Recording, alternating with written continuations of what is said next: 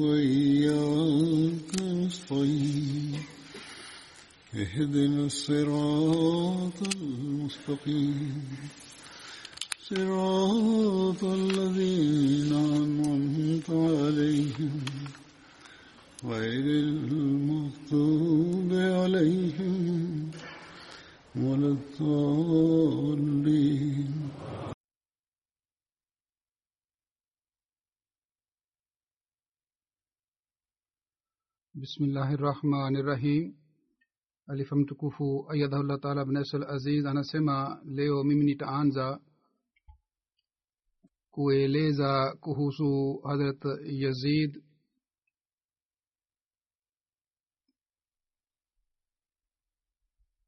alikuwa kutoka katika kabila la banu asad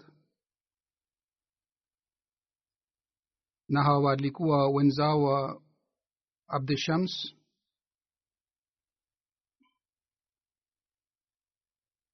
baba wa yazid alikuwa anaitwa ukesh na lakabu yake ilikuwa khalid. Yazid alishiriki katika mapigano yote katika vita yote pamoja na mtume muhammad salllahu walihi wasallam ikiwemo badr ohod na khandak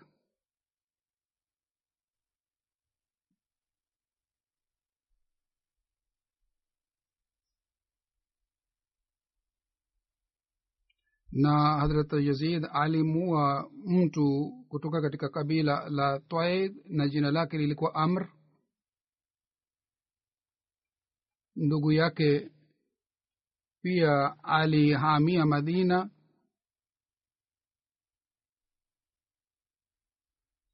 Na ndugu yake moja alikuwa naitwa abdurahman ambaye alishiriki katika vita ya ohod na dada yake moja alikuwa anaitwa amina binte rukesh ambaye alisilimi wakati akiwemo makka na dada yake pia pamoja na familia yake alihamia madina. Yazid siku ya mapigano ya jamama katika hijiria kumi na mbili aliuawa na maelezo ya, ya mapigano haya ya yamama ni hivi. Nimeshawahi kueleza kuhusu vita ya yamama na mapigano ya yemama ilitokea wakati wa harat abubakar radiallah taala anhu katika hijiria kumi na moja na wengine wanahistoria wanasema ilitokea katika hijiria kumi na mbili na mapigano haya yalikuwa dhidi ya musalma kadhab.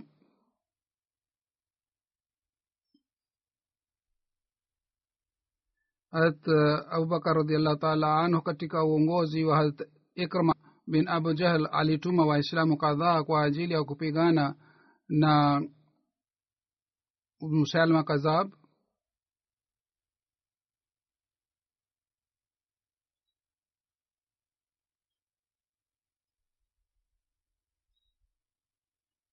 Harat ikrama akaanza kupigana na musalma ili yeye apate ushinda lakini ili apate ushindi lakini yeye alishindwa na hadrat shail pia ambaye alitumwa kwa ajili ya mapigano yeye alipopata taarifa kwamba hadrat ikrima ameshindwa yeye akasimama njiani na akamwandikia barua hadrat abubakar radiallah taala anu kuhusu hali ilivyokuwa. Na abubakar, abubakar akamjia kwamba wewe usirudi madina katika hali hii kwamba watu waone wawe na uoga bali wewe uende mbele na upigane na musalma pamoja na watu wake.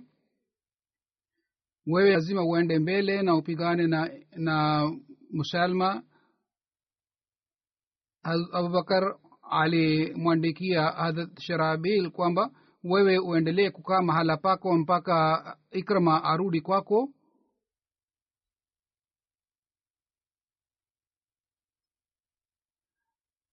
harat abubakar radiallahu taala anhu akamtuma harat khalid pamoja na waislamu kadhaa ili wapigane na musalma.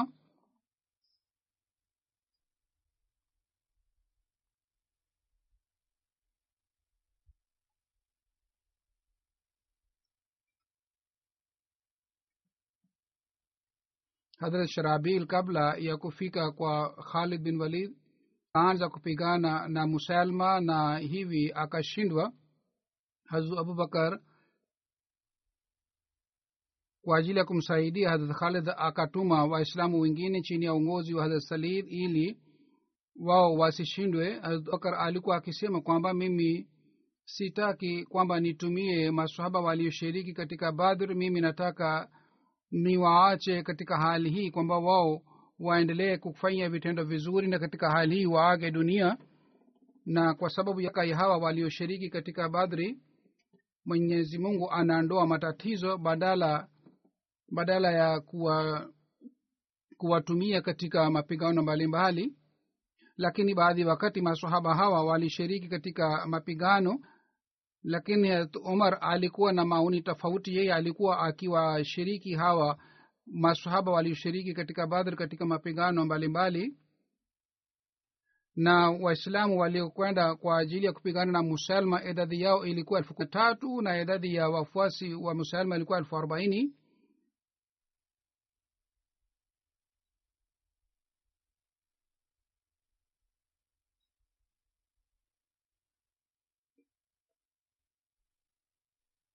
mtu mmoja aliyekuwa pamoja na musalma aitwaye naharu rejal yeye alimjia mtume salallahu alaihi waalihi wasallam na akajifunza qurani tukufu. Na mtume salallahu alaihi waalihi wasallam akamtuma kwa ajili ya mahubiri sehemu fulani ili aweze kumhubiri musalma kadhab lakini yeye baada ya kurudi kufika kule yeye pia akaritadi yeye akatoa ushahidi wa uongo kule kwamba nimesikia mtue, kutoka kwa mtume salallahu alaihi wasallam kwamba mtume salallahu alaihi waalihi wasallam amesema kwamba musalma pia amepewa sehemu katika unabii wangu yaani yeye akatoa ushahidi uongo, ushahidi uongo hazur anasema wakati watu wanaporitadi katika dini basi wanaanza kusema uongo na wanatoa ushahidi wa uongo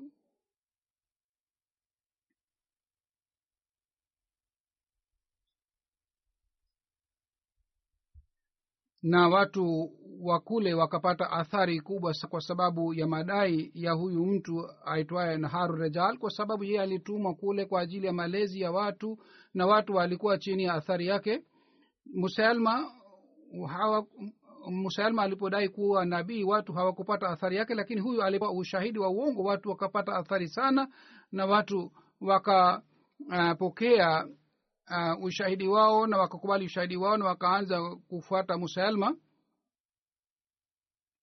na wakamwambia kwamba umwandikie barua muhammad salam ikiwa yeye hakubali basi sisi tutakusaidia na sisi tutapigana dhidi ya mtume muhammad saa salam wakati musalma alipojua kwamba hadrat khalid amekuja karibu yani abubakar alipomtuma khalid yeye alipofika karibu na musalma na musalma alipojua kwamba khalid amefika karibu wakati ule yeye katika sehemu ya ukurba akakaa pamoja na wafuasi wake na akawaita wasaidizi wake.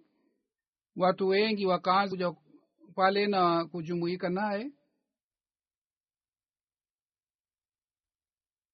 Kwanza yeye akatoka nje pamoja na watu wake kadhaa waislamu wakawakamata na na wakauawa.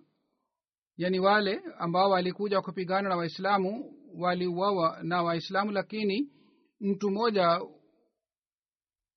hakuuawa bali yeye alikamatwa.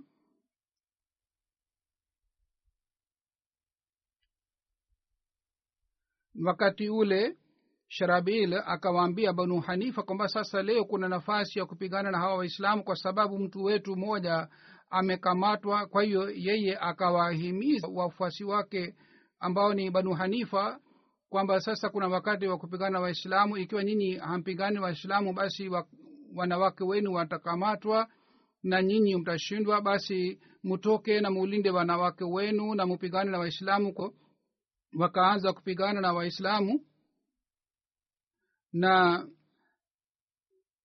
huzaifa kwanza alishika bendera na bendera ya ya ansar alishika sabkas waislamu na wale maadui wakaanza kupigana na mapigano haya yalikuwa makubwa sana yalikuwa kali sana na waislamu walikuwa hawakuweza kupambana na hali ya aina hii. Kwa hivyo waislamu hawa waliokuwa wanapigana na hawa watu maadui wakashindwa kwa hiyo yule mtu ambaye aliyekamatwa na waislamu wao wakamchukua yule mtu na wakaenda naye. Na wakaelekea kwenye hema ya hadrat khalid wakati ule mke wa hadrat khalid alikuwepo, kwenye hema na wao wakataka kumuua uh, mke wa hadrat khalid lakini mtu mmoja akasema kwamba mimi mpatia ulinzi kwa hiyo hamwezi kumua kwa hiyo wakamwacha. Kwa hiyo wakabomua hema na wakakimbia.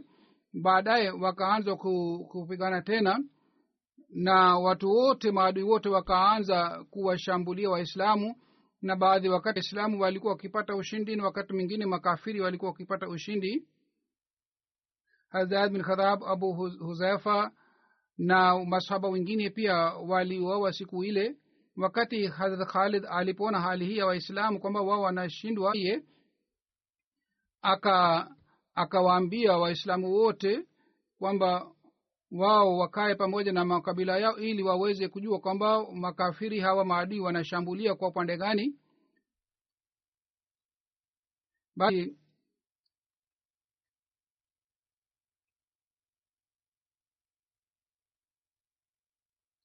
waislamu kwa kuona hali yao hii wakasema kwamba hii ni fedheha kubwa sana kwa ajili yetu kwamba sisi tunapata shindwa. Kwa hiyo bado alikuwa mahala pake na yeye alikuwa na wasaidizi wake wengi sana. Hadrat khalid alikwisha jua kwamba kwamba ikiwa musalma hauawi basi hao wataendelea kupigana na waislamu. Kwa hiyo hadrat khalid akatoka na kaenda mbele na akasoma shairi na katika shairi lake akasema kwamba yeyote atakayekuja kwenye uwanja atauawa. Kusikia shairi lake waislamu pia wakapata hamu na wao waka wakatoka nje kwa ajili ya kupigana na waislamu uh, kwa, kwa ajili ya kupigana na wale maadui na musalma kwa kuona heli hii yeye akakimbia na akajifungia ndani ya nyumba yake waislamu wakazunguka nje ya nyumba yake. Baraa bin azib akasema kwamba enyi waislamu wa munipeleke ndani ya nyumba ya musalma. Na waislamu wakasema kwamba hatuwezi kufanya hivi lakini hazrat baraa aliendelea kusisitiza kwamba nyinyi muni munipeleke katika nyumba ya musalma. Kwa hiyo waislamu wakamsaidia na wakampeleka katika ukuta wa nyumba na hazrat baraa akaingia katika katika nyumba ya musalma na wakafungua na akafungua mlango waislamu wakaingia ndani na wakaanza kupigana na wale musalma na wasaidizi wake. Na washi alikuwa mtu ambaye aliyemuua musalma na ni washi yule yule ambaye aliyemuua baba mdogo wa mtume muhammad salllahu alih walih aitwaye hamza. Kwa hivyo washi alimuua musalma. Washi akatuma mishale na musalma pia akashika upanga wake na yeye pia akashambulia washi. Na vile vile mwislamu mwingine pia ali alimshambulia musalma.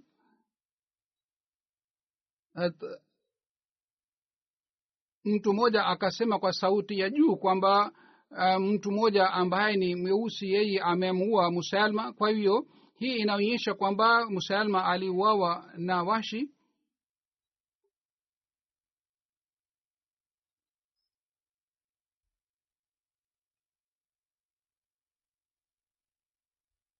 Majaha akamwambia khalid bin walid kwamba waislamu walikuja kwa ajili ya kupigana na hawa maadui. Walikuwa hawana uzoefu lakini hawa maadui walikuwa na uzoefu sana. Kwa hivyo inatakiwa ikiwa tunaendelea kupigana na hawa basi tutashindwa. Kwa hiyo yule mujaa alitumia ujanja na akasema kwamba nyinyi msipigane na hawa wafuasi wa musalma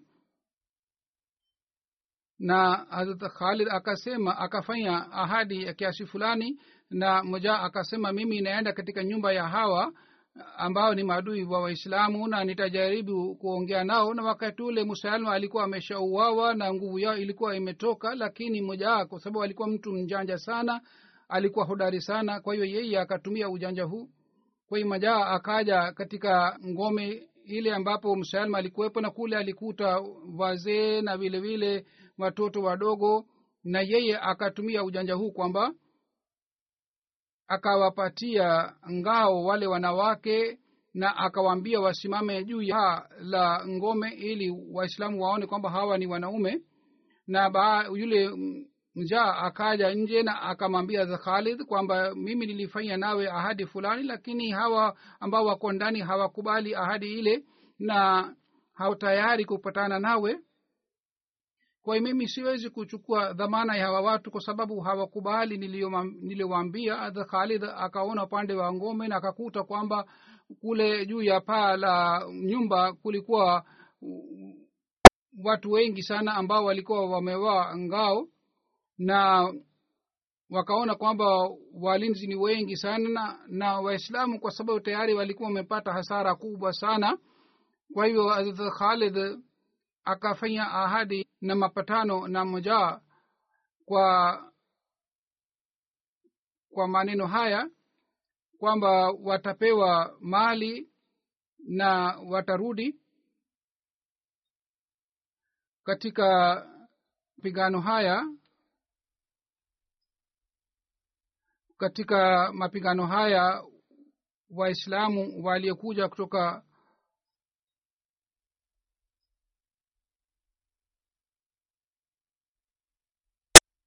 waislamu jumla waliooa katika mapigano haya idadi yao ilikuwa mia sita na sitini na makafiri waliuawa elfu ishirini na moja. Wakati waislamu waliporudi madina hazrat abdullah akamwambia mtoto abdullah kwamba kwa nini wewe huku, hukufa kabla ya zaid? Kwa nini umekuja hai umekuja katika madina ukiwa hai? Akasema hazayad aliomba alimwomba mwenyezi mungu yeye au katika njia ya mwenyezi mungu mungu alipokea maombi yake. Mimi pia nilifanya maombi lakini mwenyezi mungu hakupokea maombi. Kwa hiyo katika mapigano ya jamama masahaba wengi sana waliuawa na wakati ule abubakar akasema kwamba tunatakiwa tukusanye qurani tukufu yote ili tuweze kuhifadhi qurani tukufu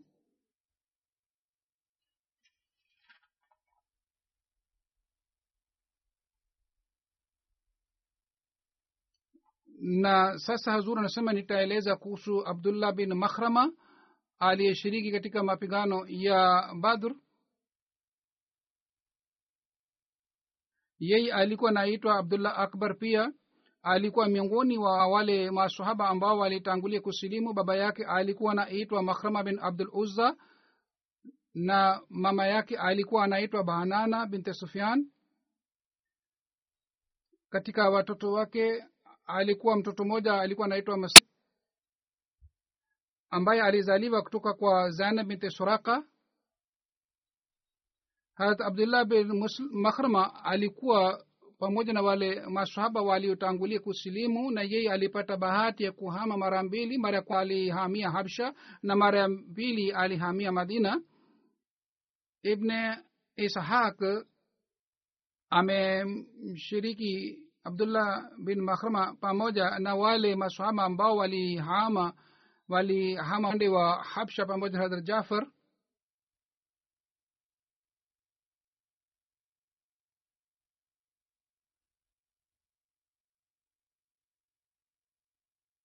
Harat abdullah bin makhrama alipohamia madina alikaa katika nyumba ya harat husum mtume salallahu alaihi waalihi wasallam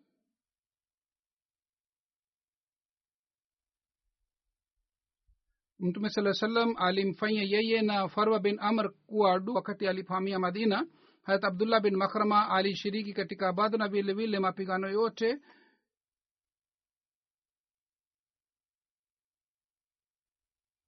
Harat abdullah bin makhrama aliposhiriki katika badr wakati ule umri wake uli miaka thelathini na wakati wa uhalifa wa harat abubakar aliposhiriki katika yamama na kule alipouawa wakati ule umri wake ulikuwa miaka arobaini na moja abdullah bin makhrama alikuwa na shauku sana ya kuuawa. Katika njia ya allah alikuwa akifanya dua kwamba e mola usinifishe mpaka mimi mpaka nisione majeraha katika kila sehemu ya mwili wangu siku ya mapigano ya yamama alipata majiraha na kwa sababu ya majiraha haya yeye alifariki. Harat abdullah bin makhrama alikuwa mtu wa kufanya ibada sana. Hata katika ujana wake pia akifanya ibada sana. Harat ibni umar radiallah taala anhu anasimulia kwamba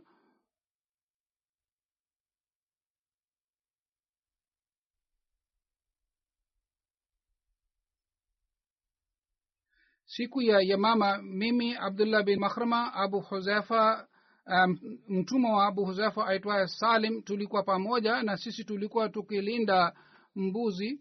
Na siku ambamo vita ilianza siku ile ile ilikuwa siku yangu ya kuchunga na kulinda mbuzi.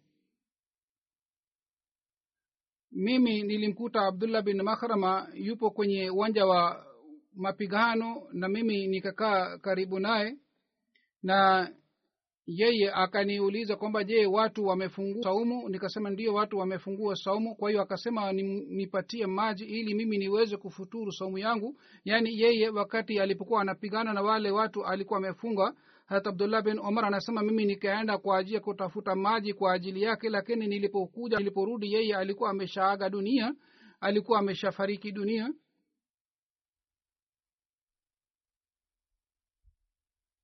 na sahaba mwingine ni harat amr bin maabad ambaye kuhusu maisha yake mimi nitaeleza sasa hivi. Na jina lake ingine ni umayar bin maabad baba yake alikuwa maabad bin azar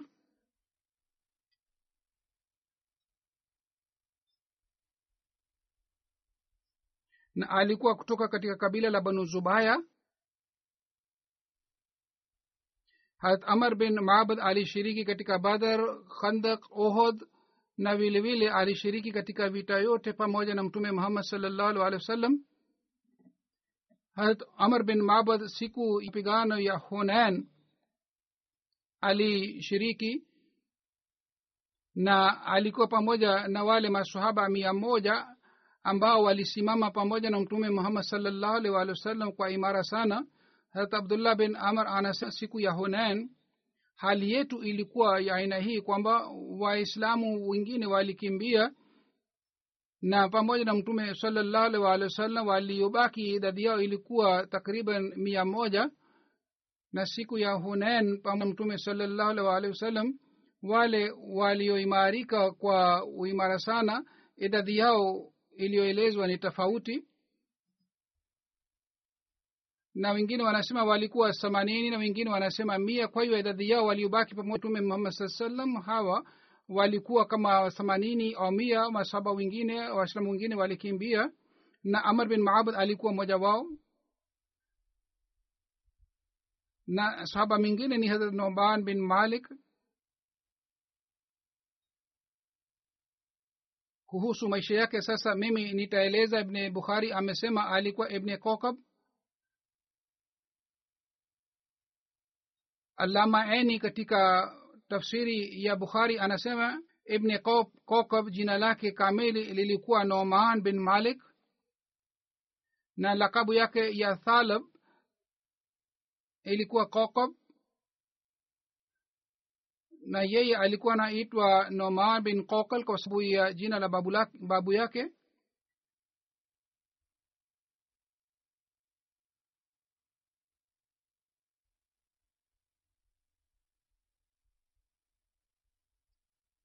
baba yake alikuwa malik bin, bin saleba na mama yake alikuwa amra.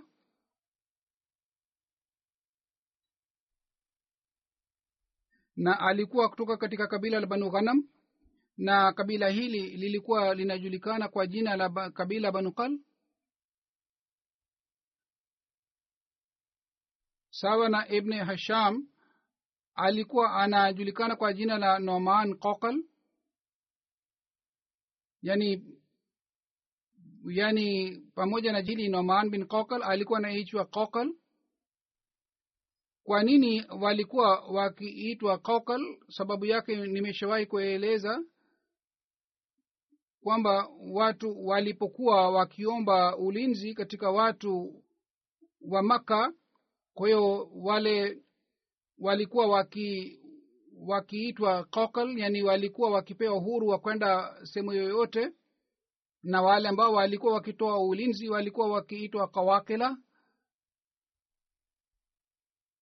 ibni hasham anasema viongozi ambao walikuwa wakitoa ulinzi na walikuwa wakiwaambia kwamba sasa wewe unaye huru unaweza kwenda sehemu yoyote hakuna yeyote ambaye atakudhuru.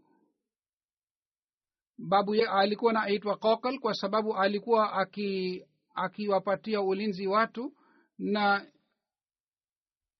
hadrat saad bin obadha pia alikuwa kwa jina la alikuwa anajulikana kwa lakabu ya kokal kwa sababu yeye pia alikuwa akiwapatia ulinzi watu.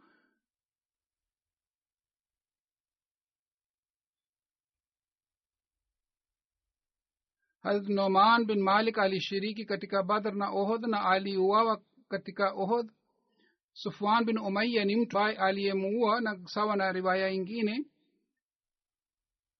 Noman bin malik aliuawa na uban bin said.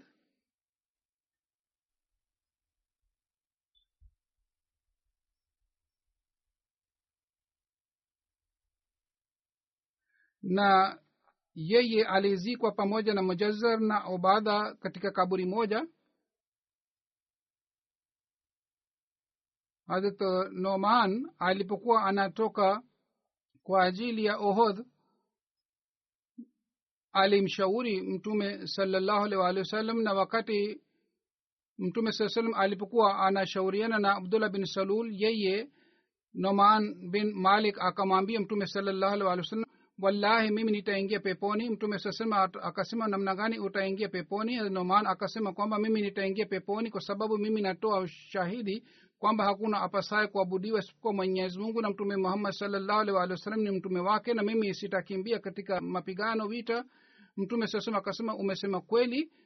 Kwa hiyo siku ile ile ambamo alisema maneno haya aliyeuawa katika njia ya allah khalid bin malik jahdi anasimulia kwamba nimesoma riwaya hii katika kitabu cha baba yangu kwamba hadman bin kokal alifanya dua hii kwamba e mola wangu mimi nakula kiapo kwa jina lako kwamba leo jua halitachomoza kwamba mimi nitakuwa peponi na nitakuwa natembea peponi. Kwa hiyo siku ile ile ambamo alifanya dua hii aliuawa katika nji allah. Na mtume salallahu alih walih wa sallam alisema mungu amepokea maombi yake kwa sababu mimi nimemuona kwamba yeye alikuwa anatembea peponi na yeye alikuwa hana mavu wa aina wowote yani alikuwa salama salmin harat abu hurera anasimulia kwamba nilimjia mtume salllahu alaihi waalihi wasallam na wakati ule mtume sasema alikuwa katika khaibar na maswaba walikuwa wameshapata ushindi nikaambia ewe mtume muhammad saa salam nipatie mali pia. Said akasema ewe mtume saa salam usimpatie kitu chochote. Hadat abu hurera akasema huyu ni mtu ambaye aliyemuua noman bin kokal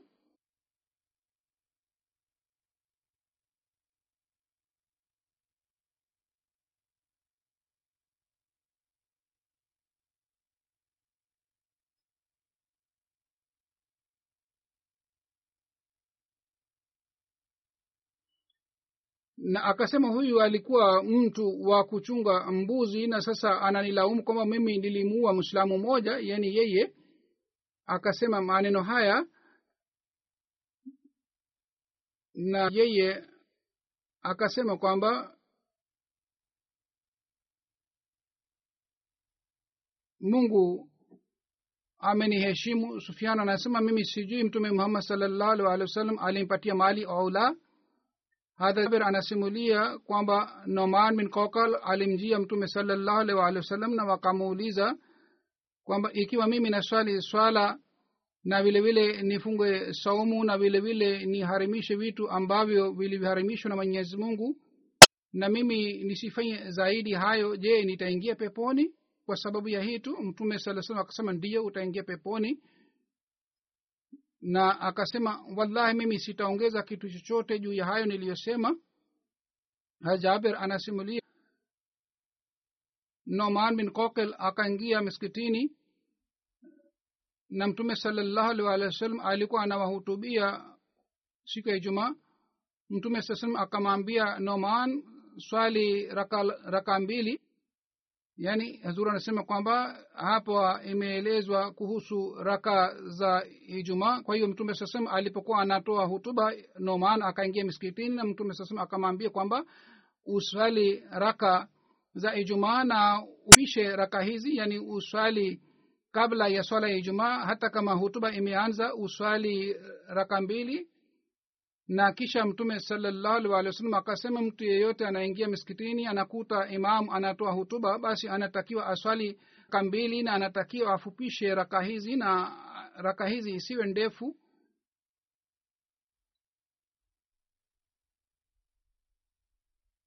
Na sasa mimi huzuri anasema nitaeleza kuhusu hadha khubayab bin adi. Na yeye alikuwa kutoka katika kabila la banu jahjaba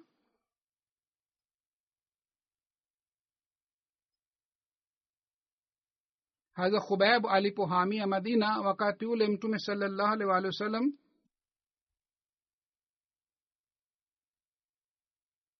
alimfanya yeye na saba mwingine kuwa ndugu. Hadha khubayab bin adi alishiriki katika badr. Na katika badr alimua haris bin amr. Na yeye alipewa jukumu la kulinda mali ya ansar hadha khubaya bin adi alikuwa alishiriki katika tukio la raji.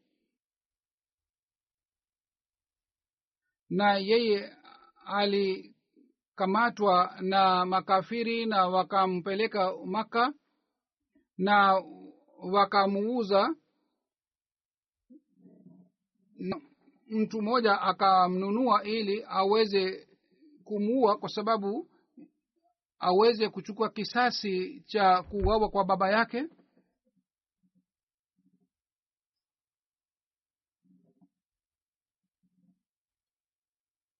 Mtoto wa haris alimnunua khubab ili yeye aweze kuchukua kisasi cha baba yake. Katika riwaya ingine imeelezwa kwamba abu He- lihab akrama bin ikrama bin abu jahal umaya bin abu utba na sufwan bin umaya hawa wote walishirikiana na hawa wote walimnunua hadrat khubab hawa makafiri walikuwa wote ambao mababu zao waliuawa katika badr kwa hiyo walimnunua khubab ili waweze kuchukua kisasi kutoka kwake katika bukhari kuhusu tukio la raji imeelezwa hivi kwamba hata abu hurara radiallahu taala anhu anasimulia mtume salallahu alaihi waalihi wasallam alituma maswaba kumi kwa ajili ya kujua hali na asim bin sabit aliyekuwa ansari alikuwa babu wa umar bin khatab yeye akamteua kuwa amiri wakati walipofika sehemu ya rajii watu kadhaa wakapeka taarifa huko mbele kwamba waislamu wamekuja na watu wa banu lahean takriban mia mbili wakaja kwa ajili ya kupigana na hawa waislamu. Kwa hiyo wakaanza kuwatafuta waislamu mpaka wakafika mahali ambapo hawa waislamu walikuwa wamekula tende na walipumzika kwa muda muda mfupi.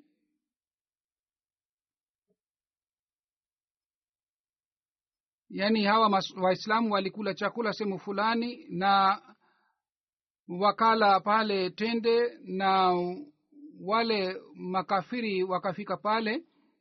Na kwa kuona alama za tende wakasema kwamba tende hizi ni za madina kwa hiyo wakaanza kufuata nyayo nishani ya nyayo zao.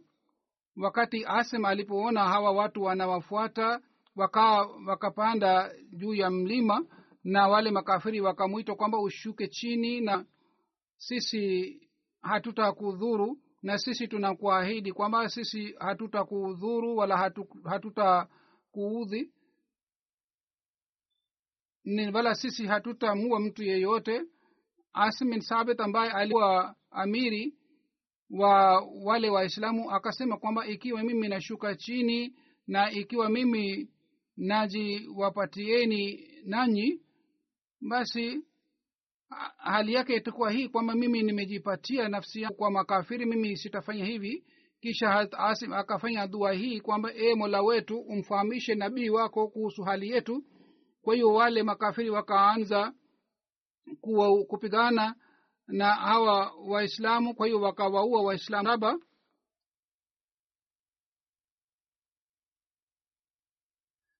Na watatu waliobaki hubayab na dhasna na vile vile saba mwingine wakashuka chini na waliposhuka chini basi wale makafiri wakawakamata na waka wakawafunga na kamba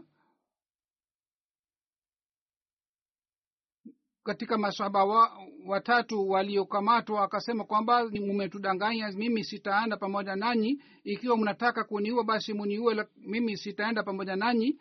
Kwa hiyo wakaanza kumvuta ili waweze kumchukua pamoja nao lakini yeye hakuwa radhi kwenda nao kwa hiyo wakamuua kwa hiyo wakamchukua khubayab na dhasna na baada ya kufika maka wakawauza hawa wote wawili. Na sahaba moja alinunua na, na mkafiri moja na khubayab pia alinunuliwa na mkafiri mwingine. Ibne shahab anasema abayadullah bin ayaz aliniambia binti wa haris alimwambia kwamba wakati wakati wale makafiri walipojumuika na walipoafi kwamba sasa watamua khubayab bin adi. Katika hali hii kwa kujua hali hii adhi khubayab akawaomba aka kwamba wao yeye apewe apewe rezer. Kwa hiyo watu wale watu wakampatia rezer na binti wa haris anasema kwamba mtoto mmoja aka, akaja karibu na khubayab na khubayab akamshika na akamkalisha pamoja naye. Na binti wa haris anasema nikamkuta mtoto wangu amekaa pamoja na khubayab na mkononi mwa khubayab kulikuwa rezer kulikuwa kisu ya aina fulani. Na kwa kuona hali hii yule khubayab akasema je unaogopa kwamba mimi nitamuua mtoto wako mimi sitafanya hivi? Binti wa haris alikuwa akisema kwamba sijawahi kumwona mtu mzuri zaidi kuliko khubayab na mimi sijawahi kumwona mtu mfungwa uh, mzuri zaidi kuliko khubayab kwa sababu mtoto wangu alikuwa mikononi mwake lakini yeye hakumua na binti yake anasema siku moja nilimwona kwamba alikuwa na zabibu na alikuwa amefungwa pingu na wakati ule kulikuwa hakuna matunda basi yeye alipewa risk na matunda kutoka kwa mwenyezi mungu ilhali kulikuwa hakuna alama yoyote ya matunda kule maka na watu walipomchukua ili wao wamuue wakati ule khubayab akasema muniruhusu mimi niweze kuswali raka mbili ya swala. Wao wakamruhusu aswali nafali mbili. Kwa hiyo akaswali nafali mbili na akasema kwamba ikiwa nyinyi msingekuwa na wazo hili kwamba mimi na nachelewesha na mimi naogopa na kwa sababu ya hii na ninaswali salafu basi lazima ningeswali sala ndefu sana lakini mimi sikufanya ndefu uh, sikuswali swala ndefu. Na wakati alipokuwa anaswali yeye akafanya dua hii e mola wangu uwaadhibu hawa watu hawa wote e mola wangu uwaue hawa wote kisha hadrat khubayab akasema lasto ubali hina uktala muslaman ala ayi shakin kana lillahi masrai wazalika fi zatil yubarik ala usale yaani wakati maana yake ni kwamba wakati mimi napouawa kwa kuwa mwislamu mimi sijali kwamba naanguka kulia. Ku, kuanguka kwangu ni kwa ajili ya allah subhanahu wa taala. Kwa hiyo ikiwa mwenyezi mungu anataka yeye anaweza kuweka baraka katika kila kiungo cha mwili wangu. Kwa hiyo mi sijali kwamba nitaanguka upande gani. Alama hajar askani kuhusiana na tukio hili la rajii katika tafsiri ya hadisi fulani anasema kwamba hadha khubayab wakati alipokuwa karibu kuuawa alifanya dua hii. Allahum asihim adada. E mola wangu wahisabu hao wote maadui ambao wananiua. Hawa maadui wote ambao wako tayari kuniua uwahisabu ili uweze kuadhibu. Na katika riwaya ingine maneno haya yameelezwa maana yake ni kwamba e mola wangu uwaue hawa wote na usiwaachi hata mmoja wao ambao hawa wanataka kuniua.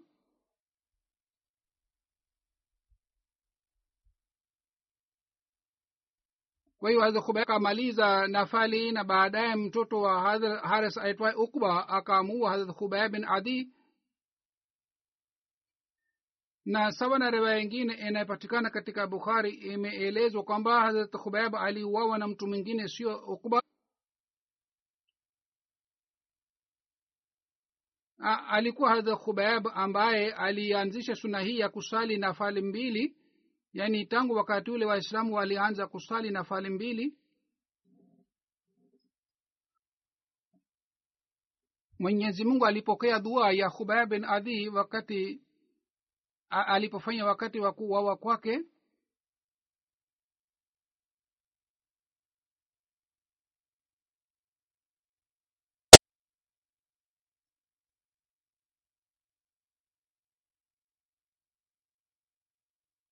mtume salllahu alaihi waalihi wasallam aliwaambia masahaba zake kuhusu hali yote iliyotokea kule.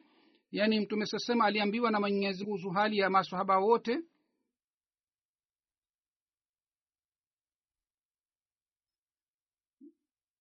Wakati taarifa ilipoletwa kwamba harat asim ameuawa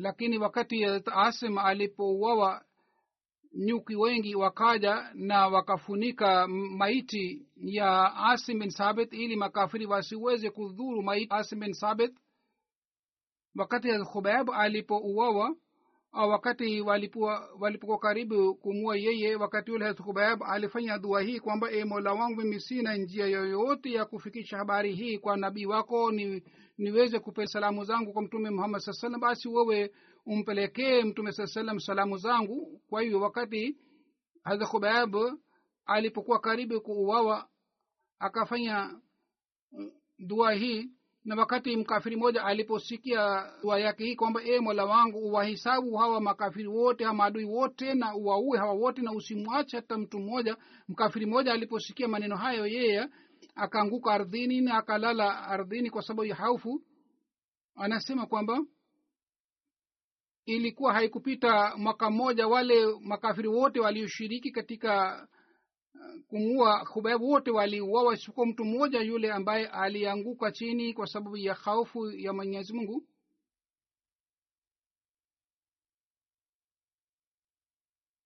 Harat urwa anasema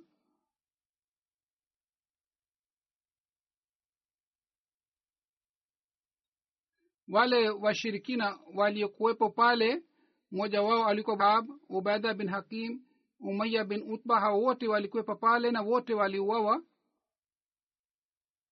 Na vile vile urwa anasema jibrail alimjia mtume salallahu alaihi waalihi wasallam na jibrail alimwambia mtume saa salam kuhusu tukio hili na siku ile mtume saa salam aliwaambia maswaba zake kuhusu tukio hili. Maswaba wanasema siku ile mtume saa salam alikuwa amekaa akasema waalaikum salam ya hubeb ewe hubeb salamu iwe juu yako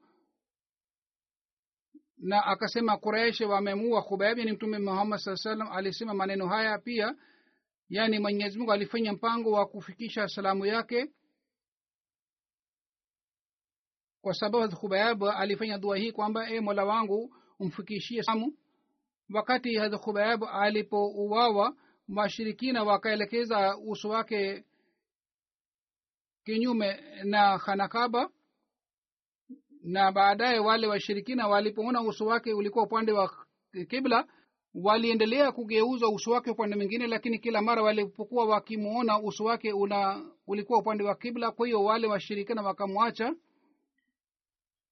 Katika riwaya moja imeelezwa hivi kwamba wao walimfunga na mti mmoja na kisha wakamua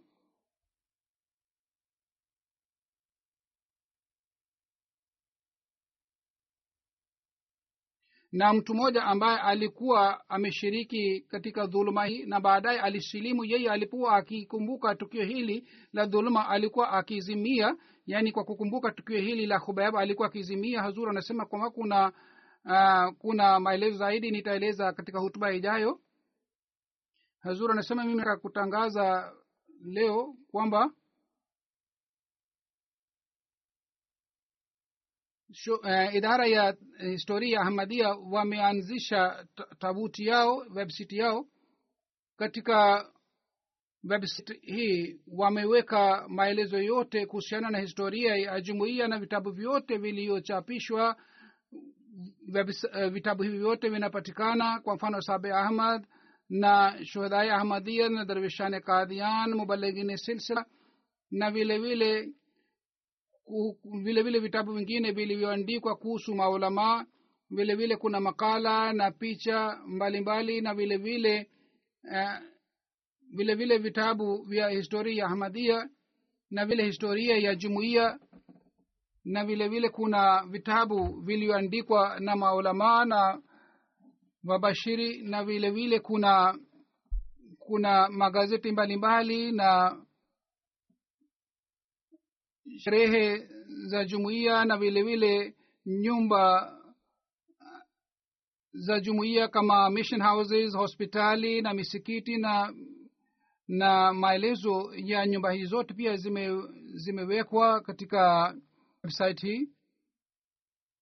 Vile vile documentaries za mta pia zimewekwa katika website. Website hii ya uh, historia hii ya jumuiya. Baada ya ijumaa nitaanzisha website hii rasmi. Na vile vile kuna habari ya msiba. Safira khurshid saheb alikuwa mbashiri wetu. Aliwahi kuwa mbashiri katika afrika na katika nchi mbalimbali vile vile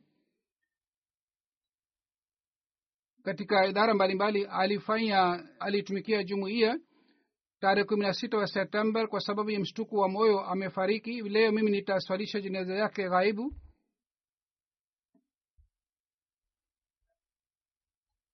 Alikuwa mjukuu wa kudratullah sonori saheb alikuwa sahaba wa sinam alahi salatu wassalam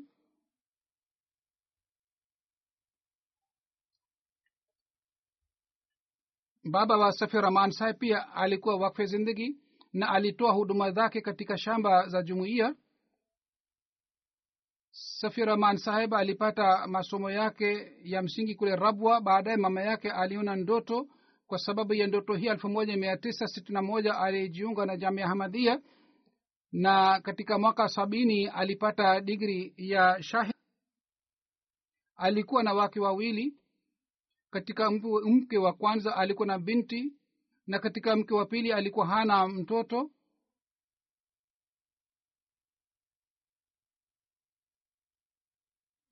Binti yake aitwaye roshanara pia anaishi anaishi hapa uingereza na yeye ni mke wa jamila masahib baada ya kuhitimu jamia hamadia bana safiu rahman saheb aliendelea kuitumikia jumuiya katika ofisi mbalimbali za jumuiya kule rabwa baadaye aliteuliwa kuwa bashiri katika chakwal na kule mwaka mmoja aliendelea kuitumikia jumuiya na pamoja na sahaba wa sinam alahi salatu wassalam alitumikia jumuiya. Elfu moja mia tisa sabini na alitumwa seraliun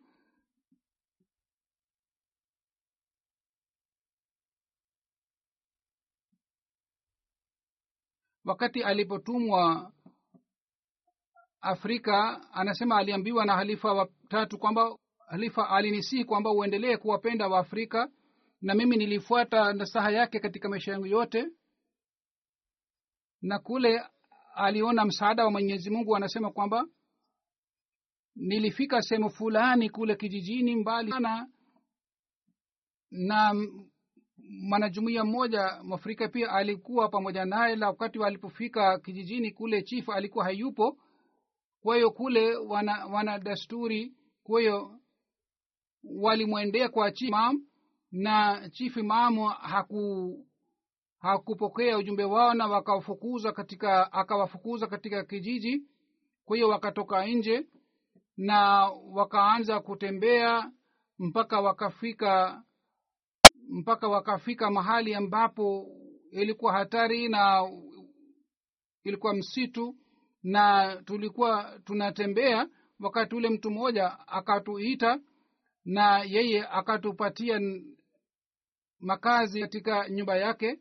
Baada ya kidogo tukasikia tena sauti watu walikuwa wanatuita. Tulipokuja karibu nao walikuwa wanasema kwamba chief imam amewaiteni tena kwa sababu tangu yeye ame amewafukuzeni yeye amepata maradhi na kichwa chake kinauma sama, sana na yeye anasema kwamba amesema kwamba mwaite hawa ambao niliwafukuza. Huenda mimi nimepata maradhi haya kwa sababu ya kuwafukuza. Kwa hiyo anasema tukawafanya mahubiri kule na watu kama kumi na kumi na mbili wakajiunga na jumuiya. Na sisi tukafanya dua kwa ajili ya chief imam na kwa sababu ya dua yetu chief imam pia akapona na hivi mwenyezi mungu mwenyewe alifanya mpango wa makazi yao na vile vile mungu aliwapatia nafasi ya kufanya mahubiri na mungu aliwapatia bayits katika Sierra alipata nafasi ya kuanzisha kiwa cha kuchapa vitabu. Halifa watatu alituma mashine na mashine hizi ziliwekwa katika kiwanda chetu cha jumuiya na yeye aliendesha kiwanda hiki vizuri sana. Na halifa watatu alikuwa akisifu sana kwa sababu ya maendeleo ya kiwanda kile. Baadaye yeye aliteuliwa kuwa mbashiri kule nigeria. Katika nchi ya nigeria pia alianzisha kiwanda cha jumuia kule pia ali, aliendesha vizuri sana kiwanda hiki cha kuchapa na kule tukio lilitokea hivi kwamba wakati alipokuwa anafanya kazi kidole chake moja kilikatwa na kidole chake kilikuwa haikiponi na alifatu alipata taarifa hii kwamba ame, amekata kidole chake wakati alipokuwa anafanya kazi na kidole kile haikiponi. Kwa hiyo halifa watatu akamwambia aje london na afanye apate matibabu hapa. Kwa hiyo baada ya kuja hapa alipona wakati ilipokuwa mpango wa kuanzisha rakim press hapa katika uingereza wakati ule halifa wa nne ali alimwambia kwamba ufanye juhudi ya kuanzisha kiwanda haka, hapa na halifa wa nne alitiwa kamati na katika kamati alikuwa mustafa sabir sah- saheb na bana mubarak saki saheb na yeye pia alikuwa katika kamati yeye miaka kumi na saba katika Sierra na nigeria aliitumikia jumuiya. Kisha elfu moja mia tisa themanini na nane wakati alifa wanne alipokwenda kwa ziara ya afrika alimtuma cameroon. Kwa hiyo alipata visa kwa shida sana akaenda cameroon alikaa kule mwezi mmoja na kule alipata nafasi ya kufanya mahubiri na alipata nafasi ya kufanya interview katika redio wakati alipokwenda cameroon familia moja ilipata bahati ya kujiunga na jumuiya. Elfu moja mia tisa themanini na nane alirudi pakistan na baadaye alitumwa lahor kwa kuwa mbashiri. Na hapa pakistan pia alitumikia jumuiya na alipokuwa akija kwa ajili ya sasalan alikuwa akitoa huduma zake katika private secretary. Na yeye alipata stroke kwa hii alistaafu. Mwenyezi mungu amghofirie na amrehemu na mungu apandishe madaraja yake na mungu amjalie subira binti yake moja na vilevile vile mwenyezi mungu amjalie subira mke wake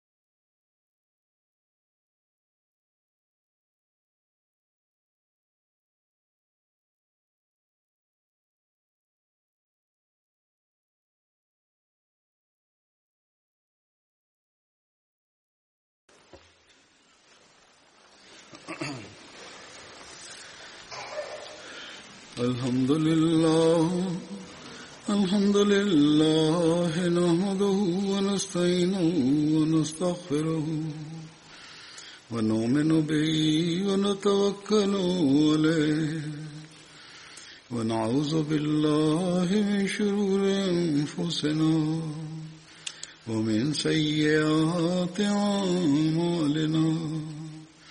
من يهده الله فلا مضل له ومن يضلل فلا هادي له. ونشهد أن لا إله إلا الله ونشهد أن محمدا عبده ورسوله. عباد الله رحمكم الله.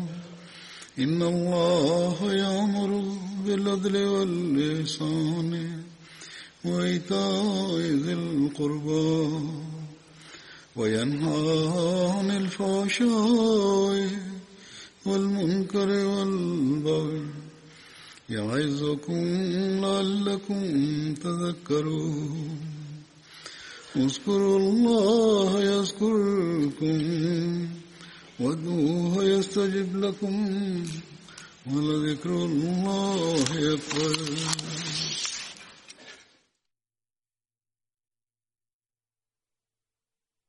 اللهم صل على محمد وعلى آل محمد. كما صليت على إبراهيم وعلى آل إبراهيم. إنك حميد مجيد.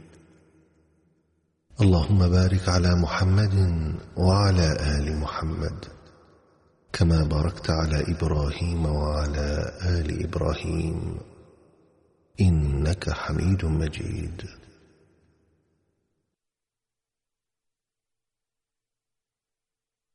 أعوذ بالله من الشيطان الرجيم.